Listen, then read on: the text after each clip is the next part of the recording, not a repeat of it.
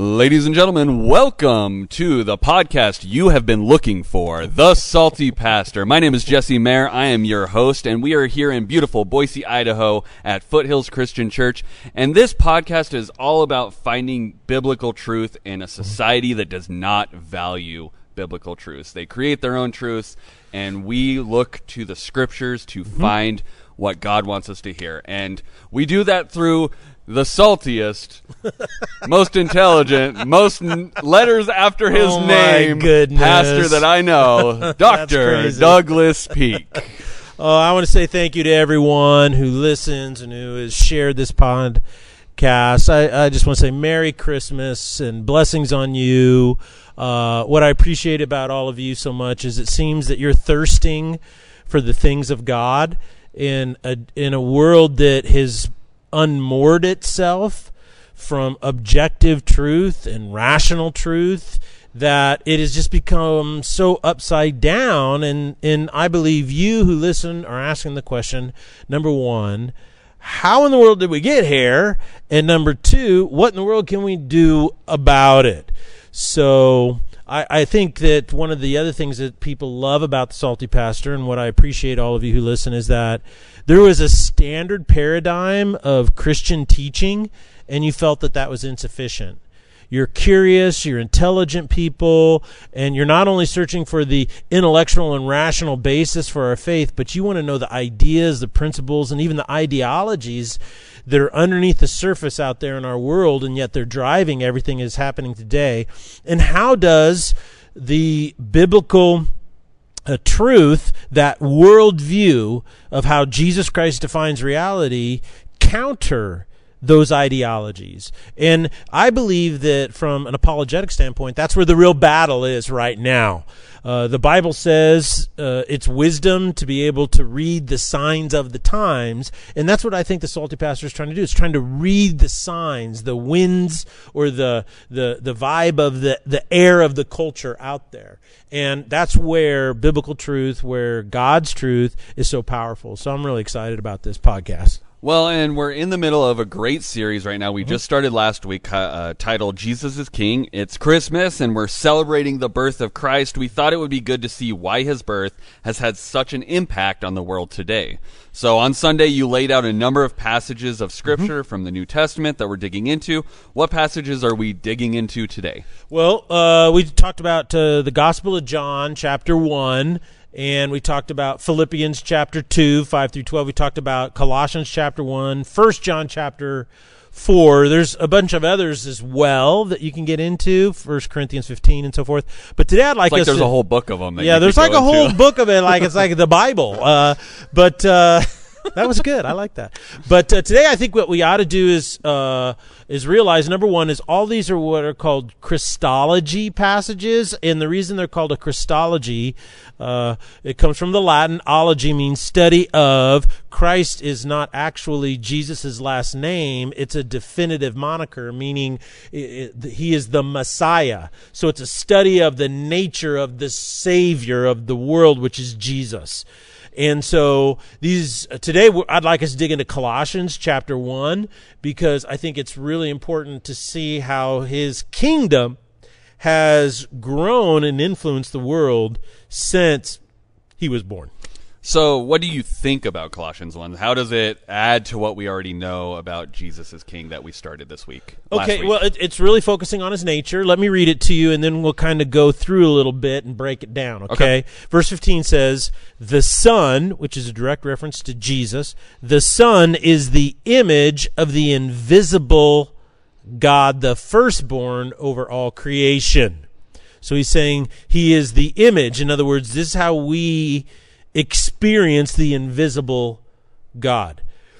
In him all things were created, things in heaven and on earth, visible and invisible, whether thrones or powers or rulers or authorities, all things have been created through him and for him. He is before all things, and in him all things hold together. And he is the head of the body, the church. He is the beginning and the firstborn from among the dead, so that in everything he might have the supremacy. there's a great reference right there of why he is king, king of kings and lord of lords, because he has supremacy over everything. Verse 19. For God was pleased to have all of his fullness dwell in him, which is an interesting reference to the Trinity, and through him to reconcile to himself all things, whether things on earth or things in heaven, by making peace through his blood shed on the cross. So we see the power of that last uh, reference to his sacrifice on the cross. Absolutely. And I, I think those are some really powerful words written by the Apostle Paul. But I think let's break it down into some manageable parts Mm-hmm. um, because I have a suspicion that there's some really important ideas or principles in here that you would like to point out to oh, us. Oh, yes, so true, so true, Jesse. You know me so well. well, the first one has to do with the fact that Jesus is king because he was God first, and that is the image of the invisible God. You know, uh, uh, Uh, the scripture says that no one has seen God at any time. So Jesus is talking about that. But when you see me, you see the Father. So this reinforces a common theme throughout the entire New Testament. And it's that Jesus is the complete image of God. So we see this reference to the Trinity once again. And this is an important premise that influences so much because today there's a movement out there. It's very popular on social media, and it holds as its premise since Jesus didn't reference something directly, then it must not be true. And so what people are doing is they are trying to uh, narrow the influence in the supremacy of Jesus, the influence and supremacy of God in all things. So uh, people have been trying to build on this principle in a lot of different ways. For instance, today you hear often through a number of critics of Christianity, well, Jesus never claimed to be God.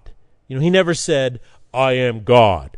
And of course, this in of itself is pretty uh, preposterous uh, because Jesus did claim to be God, and he claimed it in numerous different ways that he was God. But there are people today that will then say, Well, show me where Jesus says, I am God. And what that is, is that's a fallacy of hermeneutics or a fallacy of interpreting language because Jesus didn't speak in English. So he never said, I am God in English. never happened. We've been so spoiled in America with our English know. translations I mean, you that just- we just assumed that Exactly. you are such a pampered baby thinker that you feel the whole reality of all the world and, and all 7,000 years of recorded history is in English. No, it's not. It- you know, he spoke in a different language, and in that language, it's unequivocal.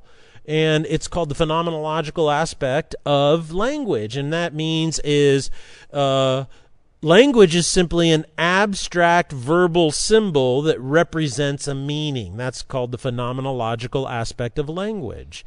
You tracking with me? I'm, I'm I'm here so far. You're saying a lot of big words, but I get the I get the general picture. yeah, so when you say when I say the word dog, something pops into your head, Right. right? But alls I did is I gave you a, ven- a phonetic sound. But that phonetic sound, which is associated has with been associated for so long with this reality. So when I say the word, that reality comes in a picture in your brain, right? That's called communication. right. So Jesus used language in his language that nobody doubted that he was claiming God. That's why the Pharisees convicted him of blasphemy. Yeah, they didn't just throw him up there for parking right. tickets. Yeah, they, yeah, he didn't have Jesus, you got too many parking your chariot in the wrong spot tickets. Um, so is this similar to like uh, like the Inuits have like 17 different words for snow, and Yep. we only have one in English, and so when it's translated to us, it just says snow, but it has multi-layered facets if it's in the original text that we yeah, don't like really an uh, like in an. Inuit might have a word for snow that's been rained on and then frozen, right? Right. And so you'd look at that and we would say, "Oh, that's ice," or we might say, oh, that's snow. And then someone would come along and say, well, it can't be ice because you never called it ice. Right. And an Inuit would look at you and go, "You are dumber than a box of rocks." You know, Yeah. we're not going to try to help you survive out here because You are so freeze. stupid. We're gonna let the survival of the fittest. so I'm sorry I'm being salty, but that's that is the intellectual depth of these kinds of discussions. Right. But they're very, very popular on TikTok and they're very popular on Instagram. They're very popular on Facebook because they come out in this way, like, uh, "Hey, by the way, Jesus never mentioned abortion." Oh, okay. And your point is, is so Jesus is okay with abortion, and and I, you just want to say, are you really? Uh, this is uh, this is where I get salty. I apologize. Give me grace, everyone. You're on the salty pastor. I, this is where I want to say, have you really been born that stupid? You know, because the word abortion didn't show up until the last century. It's it's a very new word, but when you look at its root, it comes from Latin. Abort means to end. And what is it ending? It is ending the biological growth pattern of a living entity. That is how we define killing something. And Jesus had a lot to say about killing and ending human life. well, and t- Twitter didn't exist until the last, and he hasn't said any statements about Twitter either. Yeah, so feel like does that mean Twitter's fine? Obviously, everything on Twitter that happens on Twitter, Jesus condoned. Yeah. one hundred percent. That's what that fallacy leads to. Yeah, right? and we hear it in this other way, and uh, in identity. You know, they say, "Well, Jesus never preached on homosexuality." You know, uh, Jesus never talked about this. Jesus never talked about that. Uh, These, of course, these these things, these postulates are are false, and they're false because uh, they're simply not true in some cases, but also they're false because they are f- they're, they're logically f- uh, fallacies. You know, they're just simply. Uh, well, you know, Jesus never said it was wrong to buy and sell another human being. So are you saying Jesus is fine with slavery? Well, of course not. Jesus never said anything about sexually molesting children. so does that mean he's okay? You see, these these things are just absurd. So they're silly word games. Children play them. They play them on social media, and it has to do with the fact Jesus is king because he was God first, and so we have to endeavor to understand the totality of his truth that comes to us and there's no way you can go off on these little childish games and jump around in a puddle and think you've pulled one over on the supremacy of God in these issues. Okay. Well, we got a little salty on that, but I think that's people want that. We need that. It's that's been a while principle- since you've gotten really salty, actually. So we were overdue. But that was only principle number one. So let's see how the rest of this goes. Let's move on to the second Yeah. principle that you feel is critical in this Well, in verse 16, we're just going to go through these verse by verse by verse. He says, For in him, meaning in Christ, all things were created, things in heaven and on earth. So what you see here is a direct reference to the fact that in heaven, anything that exists outside of the dimension of space and time was created by God, who is Jesus. And it says, and then Jesus created space and time. He created this reality in which the universe and all of its ensuing galaxies and solar systems, stars and planets were created. He says, whether it's visible or invisible. And then this is really interesting. He says, whether thrones or powers or rulers or authorities. So this is a direct reference to how human beings govern themselves. So he's, he's talking about all political theories and systems are under the authority of Christ. He has supremacy over all of those things. So I think the forms of government are subject to the authority of Jesus Christ, not only because he's king, but what we need to understand is that there is no way to determine if a government, and this is kind of the outflow of this principle, because uh, if governments and thrones and rulers and authorities are not submitted to the authority of Jesus, in other words, if there's not an objective reality that defines justice outside of them, then how do you ever know if those laws or things that they do are just or unjust? You see, you don't. And, and this is why communism came into existence. Socialism comes into existence. You know, communism as a theory is a theory of state slavery. You do not own yourself, the state owns you. That, my friends, is slavery. Communism is slavery. There's no other way to put it.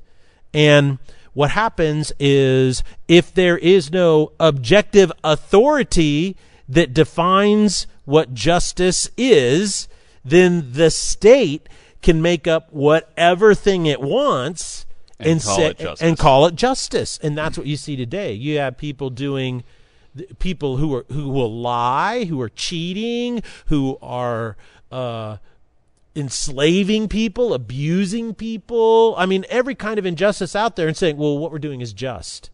I mean, that that's how, what happens when you unhook political theory from an outside objective truth, i.e., or example, Jesus Christ. So uh, this is exactly what Martin Luther King wrote in his letter from the Birmingham jail.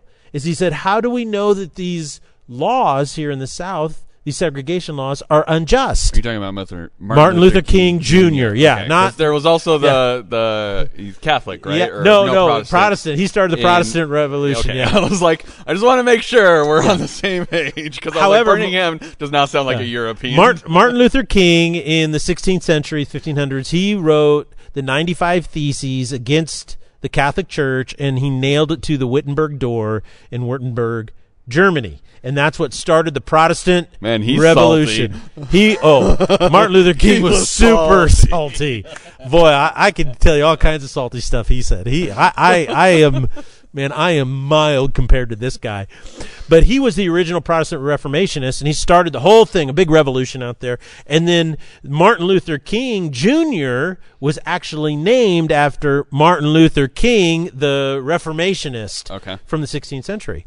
And what he wrote in his letter from Birmingham jail was that how do I know? How do we know that these segregation laws are unjust?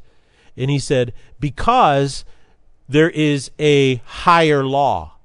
You see, there is an objective law, and that's what Martin Luther King appealed to all the time was the objective truth of God, and that the laws of America encompassed in the Constitution and the Bill of Rights were an attempt to reflect God's law. So his basic point and why it changed the entire nation was because he started with the right premise. And the right premise was this you say you want to live up to God's just law. And Americans at that time say, yes, yes, we do. He goes, let me show you where you're not doing it. now, how could he draw that contrast? How could he prove that it? Because he appealed to this higher just law. Whenever social political theory is unhinged from objective truth, you end up with tyranny and oppression every single time. And that's why this Christology is so critically important to understand. This principle is, in verse 16, that Jesus Christ is above all thrones, all powers, all rulers, and, and, and all authorities. Now, this is not to swing the pendulum the other way and say Jesus wants a theocracy, you know, Right. because he, he never advocates that. But what he does do is say all things should be submitted to this objective authority or objective truth, which is Jesus Christ, the King. So, does verse 17 refer to this as well, or is Paul expanding what he's saying? Well, I think he's expanding it a little bit. And as a matter of fact, this phrase in verse 17 is really interesting because he says, He is before all things, and in him all things hold together. And this is actually one of the principles that helped launch the scientific revolution. Uh, in Western civilization, if, if you go back and you read about Francois Bacon, who was the father of, And he's not related to the creation of bacon. no, is he had nothing to do with salted pork. But maybe the scientific method. Yes, he did. He came up with the scientific method, the five steps, you know, where you make a you observe, you make a hypothesis, then you test your hypothesis, and it was an attempt to be uh, objective and try to remove any influence over the Biases and experiment stuff. and so forth. Uh, but uh, he was actually um, a philosopher and a mathematician. A lot of the earlier scientists were. They were all religious figures. They were all people who were educated in the church and A religious scientist. yeah, they were the all yeah, that's where they all came from. And so the the basic notion was is that let's find out the best way to study the natural world around us because if he was before all things and he holds all things together, if we understand the intricate relationships of how the material world works, they interact with one another, then we're going to understand Jesus. We'll be able to see the mark of God or the hand of God. And that's what launched the scientific revolution. It was an attempt through uh, science to understand God, and that's how it all started. So there seems to be a tremendous amount of foundational truth in the Christology. Verse 18 talks about the church. Uh, how is the church called to represent Jesus? Well, verse 18 is about Jesus having supremacy over the Christ because he's the firstborn of all creation, and therefore he is first and foremost in the church. And I think this principle is really important in that it tells us, this Christology tells us that the church belongs to Jesus. It doesn't belong to human beings. And when you look back over 2,000 years of history, you find one truth glaring back at you over and over again, and that is when the church loses its focus on Jesus, nutty things happen. All kinds of nutty things. And that's that's what you see is this constant renewal pulling back to Jesus Christ front and center of the church. And I'm what I mean by that is the authentic church, the global church that has lasted for thousands of years. And then in verse 19 and 20 he goes on to talk about how all the power of Jesus is that he was first God and he only had one purpose in becoming human, and that was to reconcile everything back unto himself. And here is what's so interesting about this principle is number one, what is the purpose of the church? You see, the purpose of the church is to not create a government. The purpose of the church is not to impose a moral code on everybody else. The purpose of the church is to create a community that is focused on the reconciliation and redemption of Jesus Christ as King of mm. Kings and Lord of Lords. So the first thing that does is this is anybody who's in it should be filled with gratitude that they just got invited to the party. you know what I'm They're saying? part of the club. I'm part of the club. Yeah. It's like, hey, I'm here and I want everybody to know, you know why I'm here? Not because I'm cool, not because I did anything right, not because I earned my way in or dotted my I's and crossed my T's or I never made a big mistake. The only reason why I'm here is because Jesus is king and he saved me. You know, he mm-hmm. redeemed me.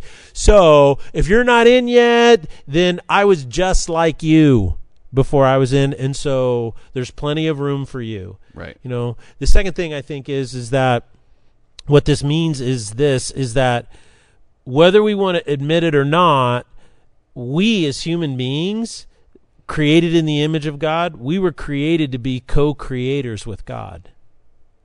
And so in in the creation event, God sees Adam alone. He creates a woman.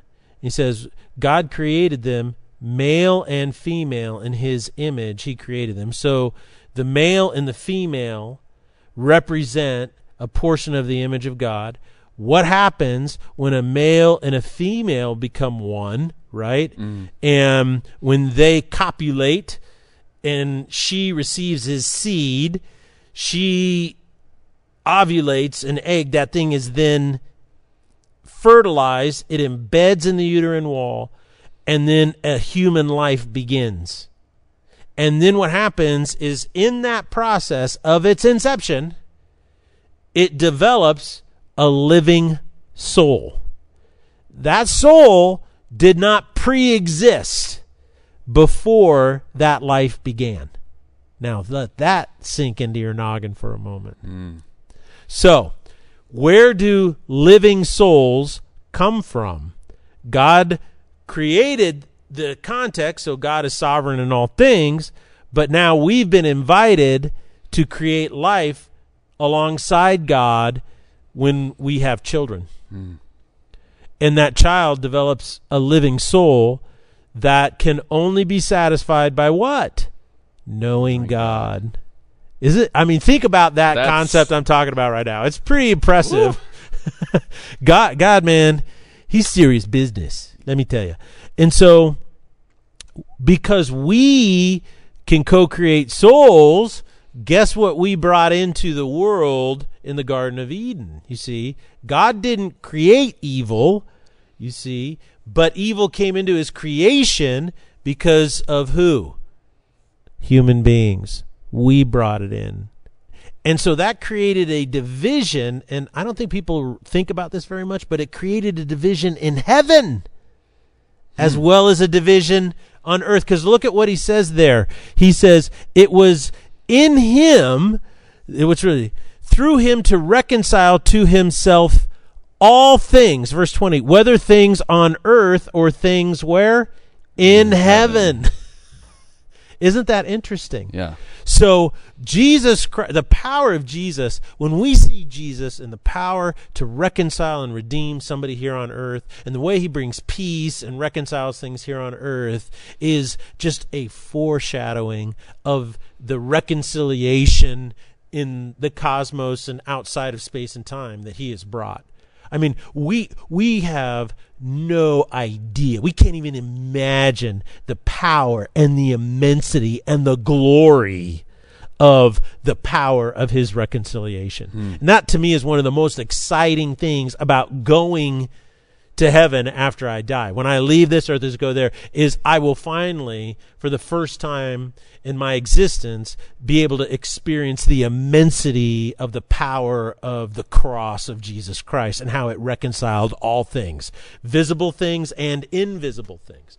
And so to me, that's really, really exciting. So the the other thing is that he's creating a peace, right? Like mm-hmm. he's he's he's reconciled and created peace on between us and heaven and in heaven and we I mean that's just kind of what Christmas is about, right? Like Christmas is about- Christmas just yeah. peace. Like you get peace. excited Yeah, because everyone's people are a little happier, a little nicer to each other, you know. There's just so much joy and peace. Like I mean even in World War 1, Yeah. two forces that were opposing each other, killing each other on a Yeah. daily basis on Christmas Eve, Yeah. stopped, had a ceasefire, and sang Silent Night together. Yeah, And that's yeah. like the power of Uh, Christmas and this time. So it's just like for a short period of time they could just put aside their differences. And I mean right now our country and our world is super divided. And Yeah. this is what better time than Christmas time to really just kind of put all of your differences aside, whatever it may be that may be dividing you from friends, family, neighbors, Yeah. whatever, and just go, "Hey, let's worship the King of Kings and Lord of Lords and celebrate his birth and coming to earth." Yeah, and I think that's why having Christ as King is so powerful in your life, because one of the things that creates uh, separation, division, and isolation in your life is when you think that you're so right and everybody else is so wrong that you start to diminish their humanity in the, your own eyes. Right. You know, I don't want to be friends with those people. I don't want to talk with those people. I those people are terrible. You know, and it could be anything. Uh, over politics, it could be over fiscal policy, it could be over the COVID response, whether you wear masks or not wear masks.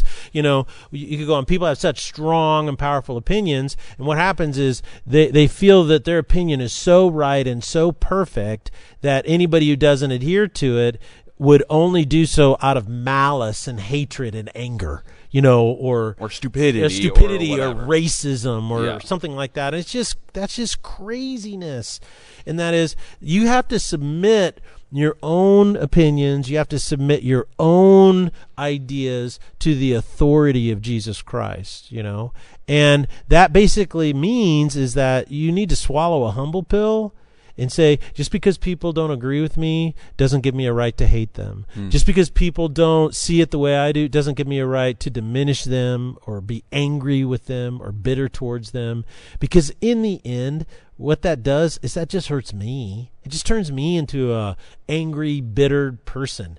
And you know what it does is it gives men heart problems and it gives you belly fat. It's like a and poison to your body. It is, and for women, it gives you wrinkles. You know, I mean that right there. The best Botox you'll ever take is forgiveness. Mm. Just let go of these things because and it's way cheaper. It's it's way cheaper. It's not easy, but it is cheaper. You know, I, I think the biggest thing is is is that for all of us is that having Jesus as king and having us submit our social values, our political values, and everything to Jesus as king, what that does is that gives the world the greatest opportunity to experience peace and to really enjoy the joy that comes from celebrating his birth. Well, I think that is a good point to wrap up for today. Um, we appreciate you guys joining us here on our Tuesday Bible study. Thursday, we'll we'll get into some cultural um, effects that these verses might have and how they're um, either seen or not seen in our culture these days. Um, I really just encourage you. We are so close to a thousand subscribers on YouTube, and I know we've been Yes. pounding this into the ground. And if we can get over that thousand mark, like everything opens up and it just gets way better, and we won't mention it ever again. So it's like Don't make that promise because Okay, I will. will- I will mention it over and over we'll- again. We'll, we'll mention it way less if we can get to that thousand. So if you've got a friend who's got an email, a grandma, just like subscribe for them, get them on here. They can listen to the Salty Pastor. Yeah. And it's helping us build that platform so that we can get this out to more people and make a bigger impact. Because there's, I mean, YouTube and Google and Facebook and all these things are just full of so much garbage these days. yes, they are. Wouldn't it be better if that was we were filling up their feeds with stuff like this? So, Mm-hmm. and the only way we can do that is if you guys help us, and we need your help. So please do that. Help us get over that thousand subscriber mark, and we'll have to do something really exciting. We'll have something exciting. Yeah, maybe we'll shave Jesse's head, or Well, I- uh, I'm, I'm feeling like I'm getting volunteered for some stuff. So, but please do that. Otherwise, join us on Thursday. I'm excited to hear what Pastor Doug's bringing in on Thursday to pair with these verses we studied today. Otherwise, Merry Christmas, and we will see you Yes. on the next episode of the Salty Pastor. blessings and Merry Christmas. Yay!